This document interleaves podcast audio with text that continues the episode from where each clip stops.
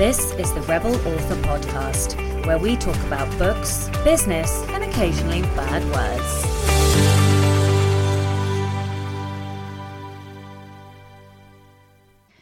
Hello, Rebels, and welcome to episode 69 of the Rebel Author podcast. I'm joined by Sara Rosett. Sara is an absolute sweetie. She was so lovely to talk to, and one of these like genuinely warm, just like you know when you meet somebody and you're like i want to be friends with you because you're so lovely. Um, that is how i felt after i had spoken to sara. She is um, I, I you're gonna love this episode. And you know she gives lots of really good tips about how to write a series. We look at mistakes people make with series. We look at um, what people like me who change their mind partway through writing a series and decide to cut it short, or perhaps the other way round if you suddenly decide you want to extend your series, which she had to do. Um, yeah, so, and also like creating a second series in your world. So, this episode is packed full of great tips if you are a series writer, and well, if you're not, then hopefully you will still get something uh, from it, or perhaps some ideas for a different set of books in the future. First to last week's question question, which was Who is your favourite character of all time? Now, I didn't answer this one because it's such a brutally, awfully, horribly hard question to answer. It's like asking which your favourite child is, and you know, I'm sure nobody ever has a favourite child, but you know, still, it is really hard to to, to answer. So Scott says, um, no, Sacha, you can't make me choose one. I know, I know. I apologise. I'm a devious rebel, uh, a villain. Sorry. Um, so Scott says I'm rebelling and picking three. Okay, four. Uh, so number one is Dumbledore. He has all my favourite quotes from the Harry Potter novels. Uh, the second one was Locke Lamora and Jean Tannen uh, from the Gentleman Bastards series. Uh, did I mention I don't want to choose one? and then, so actually, I've been recommended Locke Lamora a few times, and I have actually uh, got the first book in that series now. It is on my ever growing TBR pile, uh, so I will get to that. And then um, he mentions who I think is probably my current favourite character, but Villanelle from the Killing Eve series. Um, and then he says a quote, never tell a psychopath they are a psychopath. It upsets them, uh, which I remember the moment she said that. Oh my God, I think I'm going to have to go back and do a rewatch just because like I just fucking love Villanelle so much. I love her so much. I have named things in my house after her. So I have uh, my noise cancelling headphones. I named them Villanelle, like on the on the app thingy. So like whenever it pops up to like pair, it's like Villanelle wants to pair, and I'm like, yeah, you do. Uh, anyway, why am I even telling you this random nonsense? I'm going to move on. Uh, Bobby Ann Atwood says, I'll go with my favourite character to quote when using memes uh, Kuzco from The Emperor's New Groove. Kerry Hardisky says, Ooh, that's a hard one. I'm going with my first fictional crush for this one, Tommy Oliver in the Mighty Power Range, a uh, Mighty Morphin Power Rangers series. Yes, it is the cheesy 90s show that she's talking about. Uh, I I hang on a second. I think I've missed something. Oh, Uh, he was so cool. He started off as the evil Green Ranger and has one of the best villain laughs. Uh, then he gets redeemed and goes on to be the leader of the group. Also, really, really good looking. uh, why do they make villains so good looking? I literally don't. This is like, that's like a trope. That is a thing. Um, what else? Uh, he was played by Jason David Frank, who is probably one of the coolest actors I've had the pleasure to meet. He's always so great with his fans. I've met him three times, I think. Sophie KB says The Fool from Robin Hobb's books. Love, love, love. Jen Conda says probably Merricat Blackwood from Shirley Jackson's We Have Always Lived in the Castle. She's just so sullen and dastardly. Uh, Catherine O'Sullivan Brown says Polgara and Belgarath uh, from David Eddington Bel Gariad series. I hope I pronounced that right. Clearly, I just probably messed that up. Uh, Jasmine Plate says, My favourite character ever would have to be the first rebel I ever met in a book. Cheeky, clever, resourceful Matilda Wormwood. Oh, I loved Matilda. I wanted to be Matilda. I was so upset I couldn't pull a book off the shelf with my magic fingers. I adored her as a kid.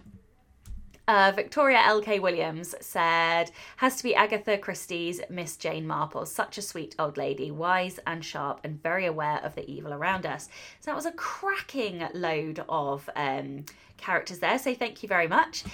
This week's question is sort of along the same kind of lines, uh, but slightly different. So, given that we're talking about series this week, what series? Okay, so let's assume money is no. Uh, what's the word? object. Wait, is that the right phrase? I have not had enough coffee this morning, even though I sound like I've had tons of coffee because I'm really hyper. I don't know what's going on. Um, what was I saying?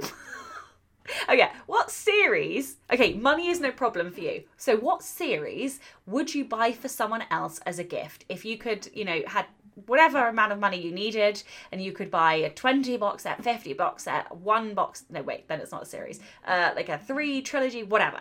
Um so anything from duology upwards what series would you buy for someone else as a gift Okay, so normally we have a book recommendation, but um, I'm not going to give you a book recommendation this week. I'm going to give you a TV show recommendation.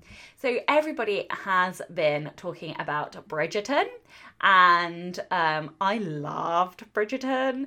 Uh, I watched it uh, in so basically I'd finished a bunch of work and uh, so I, this is when I tend to do my TV watching I tend to finish projects and then I will go and binge something and um if we'd had time and could have hacked staying up later, I think my wife and I probably would have just watched it in one go. But uh, we have a child that likes to wake up at 5 fucking a.m., so we can't do that anymore. Uh, so, yes, we watched it over two days, and oh my goodness me. So, the first, I would say, like half an hour of the first episode, I was like, what is this fucking trash that we are watching? Like, what is this bullshit? And then we got towards the end of the first episode, and I was like, oh my god, oh my god, where's the remote? Like, we, we need to watch the next one. I can't wait another four seconds for it to turn over. So, anyway, I got completely hooked on it. And the way that I would describe it is like. Mm, so I don't know if you've seen Gossip Girl, uh, but I fucking loved Gossip Girl because it was a total guilty pleasure uh, TV show, which is like this kid. Um, what uh, basically creates like this app where they put all of the gossip on, and it's um, Upper East Side Manhattan school kids, total teenage trashy high school romance drama, brilliant. So it's a it's a hybrid between Gossip Girl and Downton Abbey, which seems like this impossible combination, but it worked so fucking well. And um, I know, uh, uh yeah, I, and it is also based off of a book series. So uh, if you want to read the books first, before you watch the show, uh, probably do that. But yes, fan fucking tastic. And also, uh, not gonna lie, but um, the love interest butt cheeks. There, there's some good butt cheeks, so you should probably watch it just for the butt cheeks. oh, moving swiftly onwards. God, what? Seriously, I promise, like, I have not had caffeine. The caffeine has not kicked in. I do not know what's wrong with me this morning. I am just high on life. Uh, oh my god. Okay, I really am going to move on. Okay, so. Um, I was on Sara's uh, podcast uh, a little while ago. Uh, I think it was towards the end of November, and her podcast uh, is called "Wish I'd Known Then" episode. Uh, episode. Wish I'd Been Known Then podcast. And the episode uh, with me was called Financial Freedom and the Power of Authenticity. And I will put a link in the show notes to that episode. I think I did mention it back then. But anyway, if you didn't listen to it, I'm sharing it again because I'm sherry like that today. oh my God. What am I on? Uh, I can tell you it's not sleep. Clearly hyper.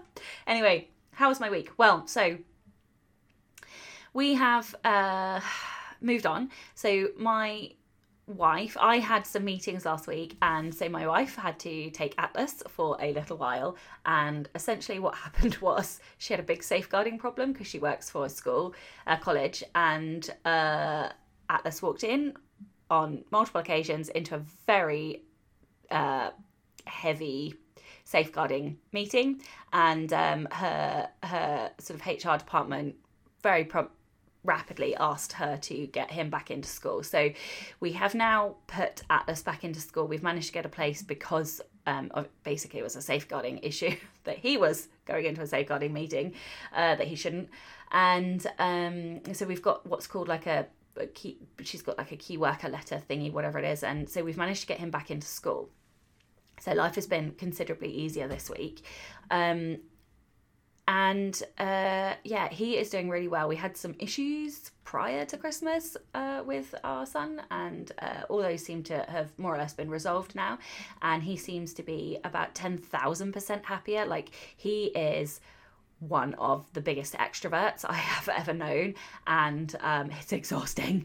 Uh, but that aside, he really struggles without other people around. He gets very um, like two people, me and uh, my wife, are not enough for him. Uh, he needs lots of people time. And um, so he gets quite low, bless his heart, uh, when we are locked down and there are no other children to play with. And so we've seen his like uh, mood, his uh, morale just skyrocket this week. And it's just reminded me like how fucking shit the situation is for so many people and how shit it is for him when he's at home. Um, and, you know, of course, we play with him lots and, you know, we do our best. But I was in a situation where I didn't have any contact uh, numbers or anything with any of the other parents. And so I couldn't even phone his school friends for him to talk to. Um, so I am trying to change that now. Uh, and I have kicked up quite a fuss at the school and, and um, different things. So, anyway, he is so much happier to be back in school and um, it is meaning that I can do more work. So um, yeah, I mean the only thing is the school has been quite clear that um, they are basically at capacity now and if there are other children with two key worker parents obviously i'm not a key worker then um, the children who only have one key key worker parent like us uh, will be asked to have their children back home again. So there is no guarantee that uh, he will stay in school, and because of that, I, uh, if I'm honest, I kind of feel like I'm on edge, waiting for uh, that to be over and for him to come home. So I, I, I don't know. I, am hoping he can stay in school, if for no other reason than he is happier. Um, but we'll see. And for those parents who are still at um, home with their kids, I am in solidarity with you, and I have started um, a Facebook group for um, parents, not just mums. I think I said just mums last time, but no, of course, there are single dads and two dads and whatevers and lots of different types of families. So if anyone's a parent and a writer and would like to be part of that Facebook group, um, I will also drop that into the show notes.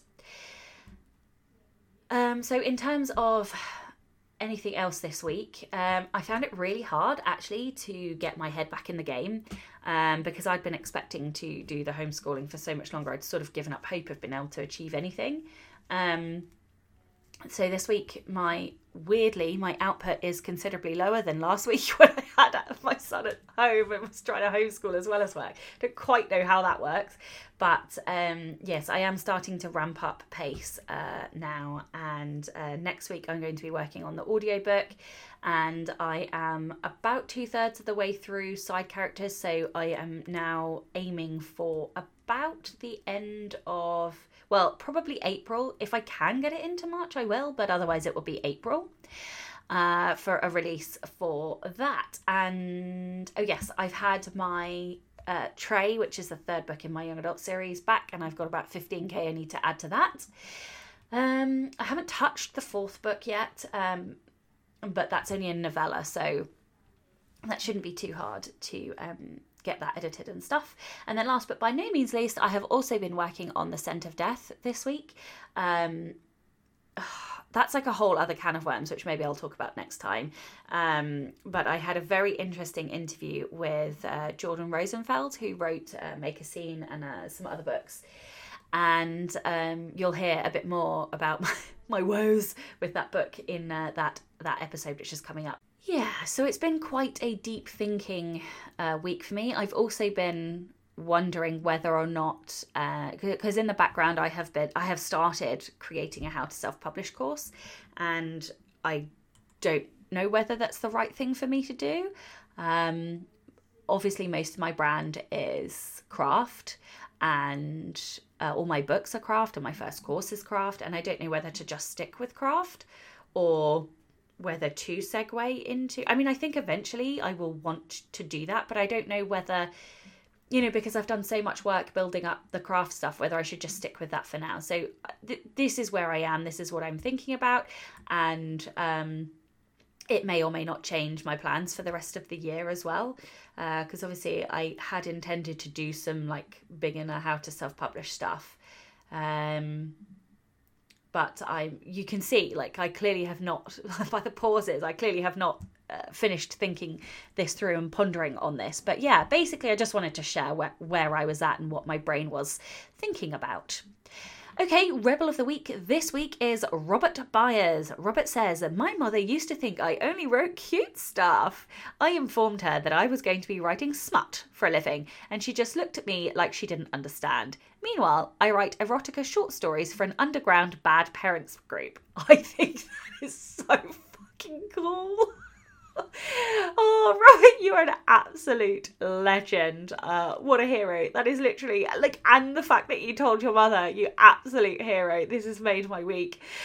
Oh, if you would like to be a Rebel of the Week, then please do send in your story. It can be any kind of rebellion, big, small, or something in between. You can email your Rebel story to rebelauthorpodcast at gmail.com or tweet me at rebelauthorpod. Two new patrons this week. A welcome and a huge thank you to Nicole Cayer and Helen O'Neill. Thank you both for joining me. It really does mean an awful lot to me. And um, uh, Nicole definitely joined the uh, Poison and Prose Patreon only writing sprints session, which we uh, did last night. And I'm going to be doing a monthly Poison and Prose uh, just for patrons. Uh, so if you'd like to join our monthly Poison and Prose sessions uh, or get early access to all of the episodes, then you can do so by visiting patreon.com forward slash Sacha Black. And you can um, do that from as little as $2 a month. Come on, Sacha, what are words? Oh, let's just get on with the episode. Hello and welcome to the Rebel Author podcast. Today I am joined by Sara Rosett. Sara is a USA Today and Audible best-selling author.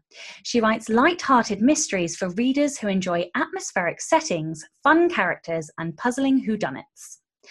Publishers Weekly called Sara's book satisfying, well executed, and sparkling. Oh, I love sparkles, that's like my fave. Sorry. Oh. Uh, Sarah loves to get new stamps in her passport and considers dark chocolate a daily requirement. Dark chocolate, really?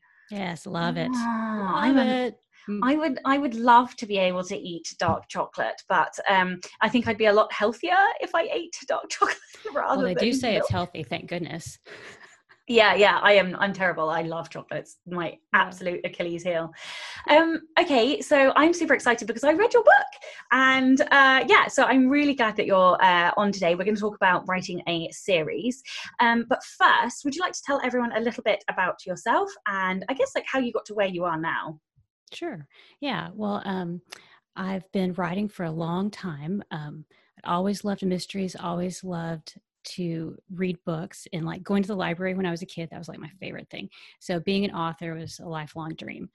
And um, I spent a lot of time, I went to school, learned, you know, did a language language and literature degree. I had jobs where I worked with writing and did writing in my job, but I was never writing fiction, and that was my dream.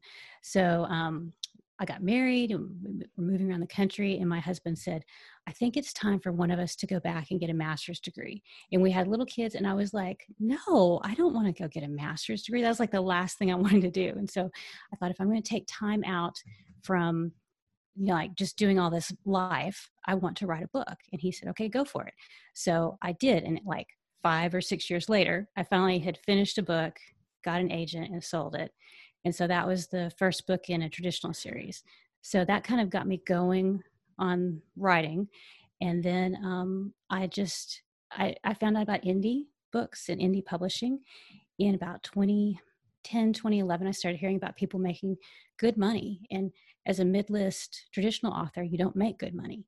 And I was like, hmm, I think I need to learn more about this. So check that out. And I just loved it. I, I kind of was hybrid for a while. I did a little of both, and then I just loved having the control and the freedom. And so now I'm just all in indie. That's amazing. So did you so did you get your rights back or like how did No. Okay. No, I didn't. No, I the series I wrote for Kensington was 10 books long. And once you kind of have a series that that, that is that long, they're invested and I just knew I wouldn't be able to get those rights back because of the revision clauses. And mm-hmm. so I thought if I'm going to do this, I just need more intellectual property. So I just started a new series and went for it. And I put everything in there that I wanted to. You know, I had, because I was writing cozies, which are very specific and there's very kind of strict rules about them. And so the series I wrote is actually more like a, it's a kind of a tribute to classic romantic suspense. I read like Mary Stewart and Elizabeth Peters, those books. And there's not really a market for that right now, but that's what I loved. And I wrote it and it did fine. And so I thought, hmm, if I write a cozy as an indie, I'll probably do better. So I got more narrow and mm. then did really well with that. So that's what I've been doing since. And then now I write historicals. Yeah, and um, I just saw uh, the K-lytics report that came out that said Cozy's smashing everything at the moment. So yeah, what a genre to be in. I know. Yeah, it's people, and I think part of it's just the world right now. People like the cozies are give you a place to go to to mm. be around familiar people like characters and go to this world that you feel comfortable in so i think that's why they're doing well amazing yeah. so i asked you to come on because you wrote a fantastic book all about how to mm. write series so can you uh, well uh, first of all do you want to tell everyone a little bit about it um, but also like what are the different types of series and i guess like the problems and benefits of each type of series Okay, so I wrote this book because I I couldn't find anything when I started writing about how to write a series. I found a couple of blog posts, but they were not very in depth. And so as I've kind of worked my way through my writing career, I've learned certain things, and I'm hoping that the things I've learned and the mistakes I've made, people can take and not make them, or you know, it gives them ideas to do their own thing. So um, what I figured out was that there's a lot of the writing advice focuses on the hero's journey. And if you're writing a cozy, that doesn't really apply because your characters don't go through this big transformational change. And I just felt like, oh, what am I? I don't understand this. I couldn't make it work. So after I'd been writing a while, I finally figured out that cozies in certain types of books, certain type of genres, have a tendency not to have a hero's journey. They have a different type of character, a different type of series. And once I figured that out, it was like a light bulb went on. I was like, oh, I get it. And I didn't see anything else out there about that. So I thought, well, I'll write this down. I heard a podcast recently, and it was about how to write a series. And it was really short. The episode, the interview portion with the about the series was only about 15 minutes. And after it was over, I was like, there's so much more we could talk about. You know, there's just like so much. So that was what started me on the i must write this down and and then you know as you write nonfiction it helps you organize your ideas you know and get it straight in your own head. So that was one, another reason i did the series book so. Yeah I, I i could not agree more with you and that's what that is what generally drives the nonfiction that I write. Like, what do I want to learn about? because a lot of my, like, when I was, heavily blogging, eh, I was just sharing everything that I'd learned because I needed a place to like organize mm-hmm. my brain. Um, mm-hmm. So yeah, I completely agree. Okay, so so what? Because there are different types of series, right? right? So so yeah. what are the different types of series and the the benefits of those types and and also the problems that come with those types of series? Okay, so this is just how I organized it in my brain. So if this doesn't work for people, that's totally fine. Just throw it out. It worked but, for um, me, so okay, good. That's good news. so I feel like there's the multi-protagonist series, and that is more common, like in romance. You've got it's basically linked standalones. So you've got um, books that they're very loosely connected. So you may have a connection through like a location. Everything takes place in one little town through a family there's like five brothers and you see all their you know relationships or it could be like a theme um, uh, Jamie Albright, she writes the Brides on the Run series, so that's all. But then they all those characters know each other, so that's one type of series, and that's really good for a long series. And because it's endless. I mean, you can go on as long as you want with as long as you can keep coming up with ways to link the books together. You know, you can just keep writing it. Um, I think probably the disadvantage to that is it may be harder to get read through because if you're very interested in one group of people and then you start kind of a new branch of the family or whatever and people aren't as interested in that they may drop off. But it's still got huge potential. And then um, and then i feel like uh, there's so you've got the multi-protagonist type series and then you have the single protagonist and that's where one character is the focus and then i feel like that's broken down into two different categories. You've got the flat arc character which is what i was writing that i didn't realize i was writing this character that doesn't really change that much over the course of the series. And then you also have the other type of single protagonist character is a robust arc character where they do go through the hero's journey and that is um, like the flat arc protagonist would be like Poirot or Jack Reacher or even um, Jim Butcher, maybe. Yeah, uh, yeah, like even Mary Poppins. You know, they come in and they don't change as much, but because they're there, the world changes around them, or they change the world. Like they find the murderer, they solve the problem, and then they go on. And the robust arc character would be someone like Harry Potter. He has a definite journey and at the end of the series he's completely different. And you know that so those have different like the episodic the flat arc character it can be more episodic and it can also have a potential to be a long series. Um, one of the drawbacks to that is you can get bored with it because if your character isn't changing that much you may get bored with it or your readers may get bored with it. And then um, the robust character that has i think that one the people like readers can really connect to they love the hero's journey you know they love that transformation. So you can really pull people in and they really get attached but then it does have a definite endpoint so that's like the drawback. So that's like a big overview. Yeah. And I, I, and of course some of like some types of those series are better suited to certain genres than than mm-hmm. other types and so for mm-hmm. listeners mm-hmm. it's really important that you check out like your genre and go and research mm-hmm. and study because readers will have expectations uh, mm-hmm. like just a, the most obvious example i can think of is crime that they are the episodic like flat right.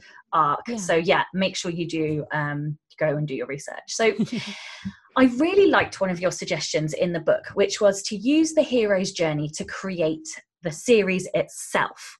Can you tell listeners what that means and how they can do it too? Okay.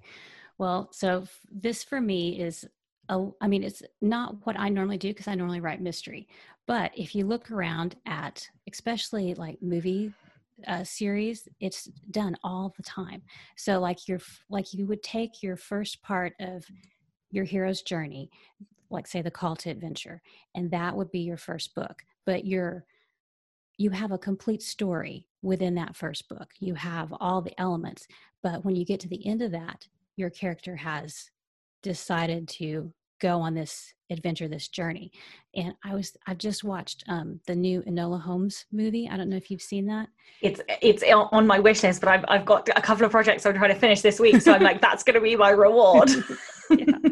So that's the kind of uses that same structure. And of course, because it was coming out and I'm a completist, I had to read the book first and then I ended up reading the whole series before it came out. But um, eh, the books do the same thing. Like she, her mother leaves and she realizes that she's going to be packed off to boarding school. So she takes control. She decides to go to London to look for her mom. And in the on the way, she solves this missing persons case.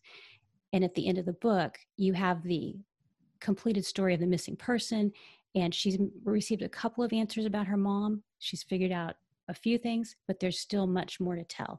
But she's set up, she's in London, and she has, you know, had some skirmishes with her brothers. And so the story can continue. So it's like you get a little brief kind of taste of the the big overarching story but you get a complete story in that. So and then you would just break it up however you want it to. So like your next book could be you know meeting the mentor and then your next book could be all about test and forming alliances and stuff like that. And then you just keep going and you could make it you could even make it like a three book series and do like um like the person leaves their the ordinary world goes on the adventure. Book two is like the initiation and book three is the return to the original world but the return changed so you could make it as complex or as simple as you wanted I love that though because I've never come across like that as a concept, and like I kind of want to do it just for the shits and giggles, like just to see if I can. Yeah, like I think it's a brilliant idea. Oh, um, yeah, I literally like highlighted everything on those pages. Um, oh, okay, what what mistakes do you see writers making with series? Well, I can tell you some of the mistakes I've made because I've made plenty. Me too. so uh, one mistake I made was I just did not have a plan at all. So when I got when I sold that first series, first book, you know, it's a cozy, and so cozies are usually published in a series. And my agent called me and she was like, "I think they want book, they want this book, but I think we can turn it into a three book deal." And I was like, "Great, awesome!" And then I was like, "Oh no." Um, I kind of had some ideas, but I really didn't know where I was going with it. So that was part of my one of my problems with one of my mistakes was that I just didn't have a plan and I didn't think about like how my character would change. I didn't think about like I had little kids in the story and I didn't think about whether they would grow up or stay little and uh, it, she was a mom sleuth and so she had to take care of the kids and get them put away safely being watched while she went sleuthed and i did not think about that like what a problem that would be and that was like one of the most annoying things about that series was that because you she'd be a terrible mom if she took her kids along you know to go pursue some murder or some clue so you know. Also so you can't leave them in a house. No no and it's just it's just complicated things but um yeah so i would have done things a little differently if if i had thought it through. So like i i think having a plan is a good thing um I didn't understand my type of series. So if I understood what I was writing, it would have helped me because I could have figured out, okay, um, I know that having the kids in the story is going to be a challenge. So maybe I need to have a character she can depend on that she can call to come watch the kids. You know, I mean, you can fix things like that, but you just have to figure them out. And then maybe you figure them out halfway through the series and that character comes in. So that's one way to handle it. Um, another thing is, um, you know getting bored like if you've created a, a too limited of a story and you decide you want to go on that happened to me with another series. After i had this you know long 10 book series i was like i think a three book series would be great. And so that's what i planned and i got to the end and it had a very definite arc and i got to the end and we had answered all the questions and this was my first indie series and the readers loved it and they were like oh can we have one other book and I was like, well, okay, I'll write one more and I'll give you kind of the view of them. The two characters are together. You know, there's been the will they, won't they question. They get together in book three. And I was like, okay, I'll give you kind of the honeymoon book where they get involved in a mystery on this honeymoon in Italy because if you're going to go on a honeymoon, you might as well go to Italy, right? So I get, I write that book and then I realized I can extend the series. So I had to figure out how to create a new arc. And I didn't know how to do that. So that can be done. You can extend things. And um, let's see, what other mistakes? Um, sometimes I've had people like opening threads. People have asked, you know, how do I handle like all these open threads? Because if you open too many threads and then you decide, or the series doesn't do well, and you decide it's not worth your time and effort to write, you know, the seven to 10 books and you only want to wrap it up in three, then that can be hard to pull all that back in. So maybe like dole out those series threads a little bit more carefully over time. So yeah, yeah that's I, that that's definitely one of the mistakes I made. Opening too many threads, and like there's definitely one character in particular that's just disappeared off the face of the planet because I just can't pull them back in yet. I, I, will do in the final book, but like I know I made a mistake and I'm hoping no one else notices. But uh, yeah, and the other mistake I made was wanting to put everything into like the first, like this first world that I created, and yeah. it's just so complicated and like oh next time uh like you know i will never ever ever make a world so complicated again like um who who is it that it's like the milieu or something I think they call it in mm. the um science fiction and fantasy something book. I can't remember exactly who. that Orson Scott Card, I think, wrote it, Okay. and they talk Yeah. about like making your series about like one particular thing Mhm. and it's an milieu is like an acronym and it's either it's about a character or it's about the Mhm. world or anyway and it just prevents you i think from putting elements of absolutely everything into your story which is what i did and wrote myself into Yeah. a total corner yeah. um I did that too. my first my first indie book is like the longest book I've ever written because I had to kind of unwind all that stuff. It took me a while. yeah suffice to say i'm wrapping up the series in the fourth book which is the next book because i just i it, i need to move on you know when you have to like move on Yeah. anyway Yeah. How can writers use their series ending to sell their next works? Because that's something else you put in there, which I thought was really interesting. Yeah, this is something I've just learned recently. Um, it works really well with episodic type books like I write, but it, I think anybody could do it. So, what I've learned is that um, if I put just a little hook at the end of, say, book one, if it just gives the readers just a little information about book two, they'll be interested in book two. And um, so, an example is I just wrote. Um, so I book five just came out in my historical series, and the main character is moving into a new flat in London and she gets a letter from somebody who lives there. She's and at the very end of book five, the letter says, "Oh, I would love for you to come over to tea. I'd love to meet you. Um, we can discuss all the gossip, you know, in South Regent mansions, and we can uh, try and figure out if somebody really does live in 228B. We've never seen anybody who lives there, and so she mentions all these little things, just little things about the people that live there, and then you go, oh, so the next mystery is going to take place in this apartment and it's going to revolve around this these flats. So just a little taste of what's coming will make people go oh i'm interested in that. And then you can also do like a, a, a romantic subplot that goes throughout the series. You know all kinds of like threads that if you can pull them from more than one book you know that's i think i think the romantic subplot is one that's just always always a winner you know? So those are some of the ones i've used So, do you have a pre order up for the next book? Mhm. Ah, Mhm. okay. okay. Yeah, I've been doing long pre-orders and I love long pre-orders. They're yeah, they're great. I would shit my pants, I think. Well, I'm doing, I'm doing like, I don't put the pre-order up until I have a draft. So like when I so uh, book um 5 would be on pre-order when I've finished like the whole draft. So I'm doing like long long pre-orders. So So, what- like right now I've done a little bit about what will be in book 6, but I'm not planning on bringing out for a long time. So I have time. But I'm a big chicken. I don't like to do pre-orders unless I at least have a draft. It scares me.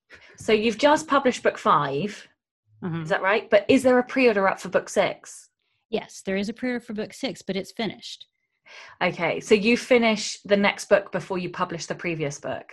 Right. And when I finished book five, I wasn't quite sure how I was going to link it all together. So, like, while it was being at the copy editor and all that stuff, my thoughts were, and then I realized, oh, I can put this in here and it'll give me the little hook, you know, and I went back and added it in the proofreading stage, I think. So, yeah. And for me, I don't ever do, I made the mistake, this is another mistake. I made the mistake of opening this whole, uh, thread in my in another series and it i ended up having to write a whole nother book to finish it off because it was such a big thing so i've learned i keep it small and that way you know it can be it can be it's i don't have to know the whole plot to to write the little hook to make people to move people forward Mm.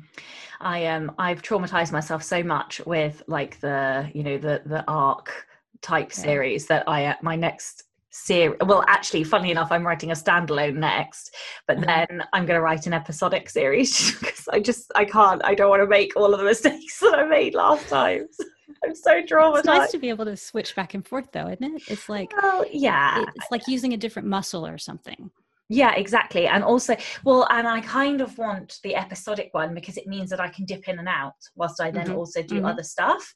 Um, Yeah. so that's an like, and that then then that becomes your um, what's the word? Like your main. I can't like think. your funnel to yeah, get people well, in? Like your main series, I suppose, the one that's oh, episode, like your what? signature series. Yeah, yeah, exactly. Yeah, yeah. I, I, I, that's yeah, that's kind of what I mean. And then I can like hop here, there, and everywhere because mm-hmm. I'm. I'm I annoy myself like that because I can't stick to one thing anyway.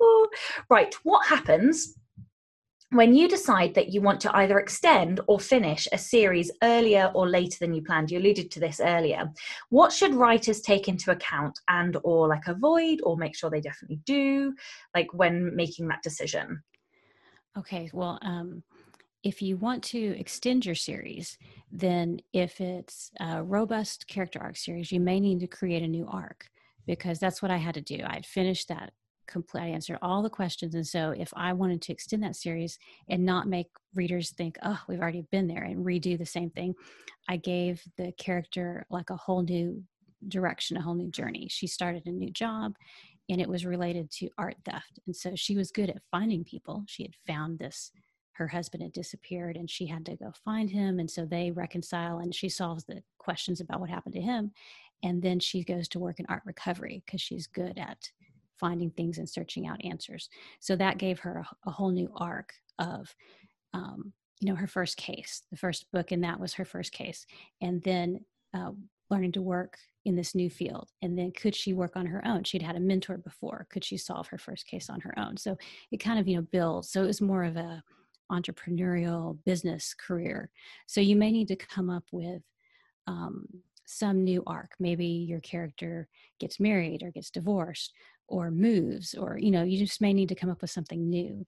Um, and if you decide you want to wrap it up um, that's where knowing how many subplots you have and how many threads you have can come in handy because you may need to um, you know wrap all that up in one book. And if you haven't opened too many it's easier.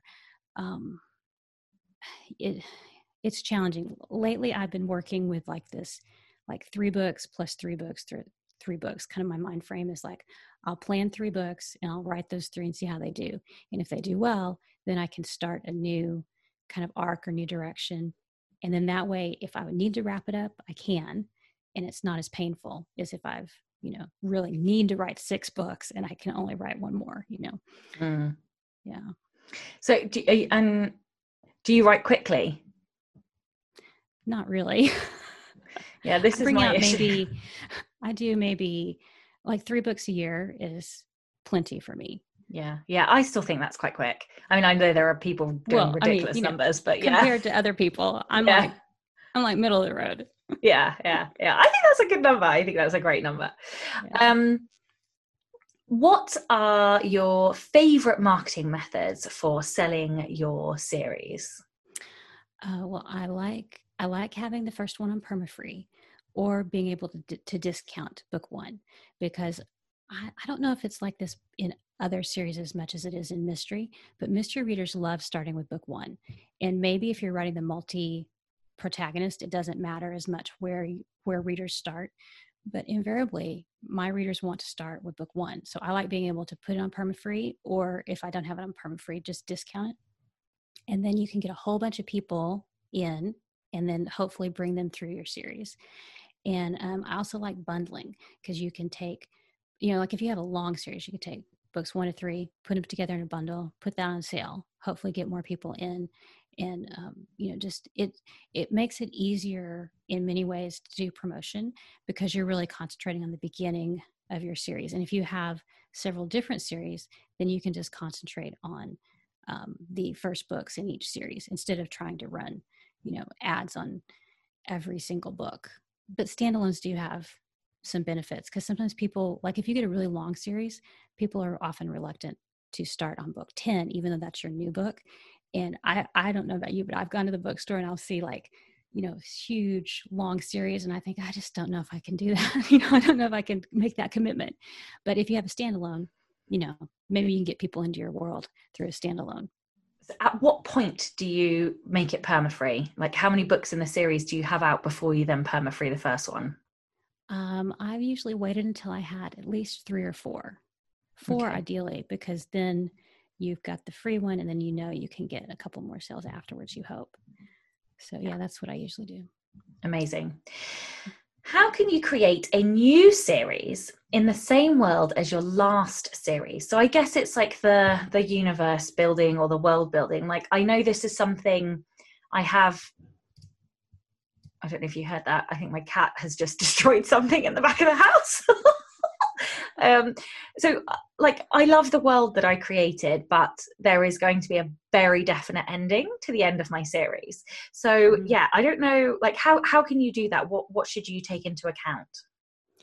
Well, um, you could, like, if your story definitely ends, but if you have a character that your readers are interested in, maybe a minor character, you could do a spin-off character series and you know say here's this story that you know this person is going to go on and have more adventures and you know you can bring them in through a character. Um, you can if there's a way you could use the same setting but in a different way. Um, that's what i did with my historical series. I had a contemporary cozy series set in a little english village and one day i just thought wow because i was thinking about writing historical and i thought hmm i wonder what another was more would be like in 1920s 1923 and then i was like oh, oh. i could use you know like why recreate a whole new village when i have a village you know? So maybe you can change the time or if that doesn't work then maybe you can like explore some other aspect of that location. And i mean i think that like if you write sci-fi and fantasy you have so many options with that because there's so many variables. You know you can go forward backward in time and you can explore this other new area that you hadn't seen before in the first series. Um, so yeah that's i think that's a couple ways you could kind of relaunch but keep the same universe. Yeah i love that. I'm very like location orientated. I love doing i have loads of mood boards and stuff to help mm-hmm. me create um like the different because my my world is subdivided by very different geographical regions with different weather and stuff. And so i mm-hmm. love like uh, yeah i love the concept of like delving into one of those a bit more and yeah. Mm, okay. You've given me some more ideas to think about. Well good. That is good. Um, this is the Rebel Author podcast. So tell us about a time you unleashed your inner rebel. Okay, well, I had to think about this because I am, I don't, I think you're familiar with Becca and her courses and stuff. So I'm super high compliant. So that means I'm always trying to do the right thing. And I, I'm not much of a rebel. But I did remember this is probably like the first time that I made a decision to not be compliant. Um, I was in, I think, middle school, and I was had this coach come up to me and say, he pulled me aside and he said, You know, you're great, you're doing great, but you're too quiet and you need to be more assertive. You need to be more aggressive. You'll do much better in life if you're aggressive. And, you know, I'm like 14 going, and it just, you know, devastates me. And because I'm an introvert and I have to think about things, I didn't know what to say. I was just like, ah. so, but it took me a couple of days and I worked through everything. And I decided, no, I'm not going to be an extrovert because that's not me. And that would be not not me. I'd be putting on a show. So it was my own little internal rebellion. I love I that. Be myself. Yeah, no, hell, hell yeah. I love that. I love that it, it was also like an empowering moment and also mm-hmm. the bravery that that would have taken as a 14 year old as well. Like I know lots of teenagers are, you know, it's, it's horrible and scary and you're, you're afraid of everyone judging you. And yeah, like, oh my God, I think yeah. that's an amazing rebellion. I love it. so it was like very, uh, introvert rebellion inside. I'm going, no. Yeah, yeah, yeah. Fuck you, coach. Um, also, I absolutely love Becca Syme. I have been binge listening to the QuitCast this week, and I just yes. signed up for the Strengths for Writers as well for October. Oh, yeah, yeah, love it. Yeah, well, so I already have my 34 as well. I did, yeah, I know. I did those, before, like I did those a while ago, um, and I like paid for the report, and then I was like, oh no, I basically sound like a narcissistic, like ruthless asshole. So like, and then I just so in a shame corner everyone looks at their own stuff and goes, "Oh, that's not what I want." Because like one of mine is discipline, and if you read the description, it just sounds so boring. And so you know, it's like, you may have to explain to people why you're this way. And I'm like, oh, great, thanks. But but she told us, she said that's one of the discipline, that's one of the strengths that people are the most jealous of. And I was like, yeah. you're kidding. So like whatever you have, you're like, eh, yeah. that. Not discipline. I am jealous. That's so funny. oh God. Right. Tell listeners where they can find more out more. I'm just going to start again. Tell listeners where they can find out more about you, your books, both the cozies and the nonfiction, and also your podcast. Okay, so all my books um, at sararosett.com and they're everywhere. They're wide, so you can find them on any retailer. And then um, the podcast is called Wish I'd Known Then for Writers. And it's, we just talk about lessons learned, we interview people and just ask, you know, what they've done right, what they've done wrong, and what they've learned. So that's on, you know, just search for it on your podcast app. Amazing. Thank you so much for your time today. Yes, thanks for having me. It's been a lot of fun yeah no and i like i'm buzzing with loads of ideas again so i love talking to people. Cool. um thank you also to everybody listening and thank you to all of the show's patrons. If you would like to get early access to all of the episodes then you can do so by visiting patreon.com forward slash Sacha Black. I'm Sacha Black. You are listening to Sara Rosett, and this was the rebel author podcast Next week, I am talking to Jo Watson. Jo is hilarious, she's sweary, uh, she was super fun uh, to talk to, and I also got to listen to her speak at Janet Murray's conference. And we are going to be talking about how to write authentic sales copy. So you can join us next week for that. Ouch, my cat is biting my bloody hand. Don't forget to tune in and subscribe on your podcatcher. And when you have a moment, please leave a review. Bye.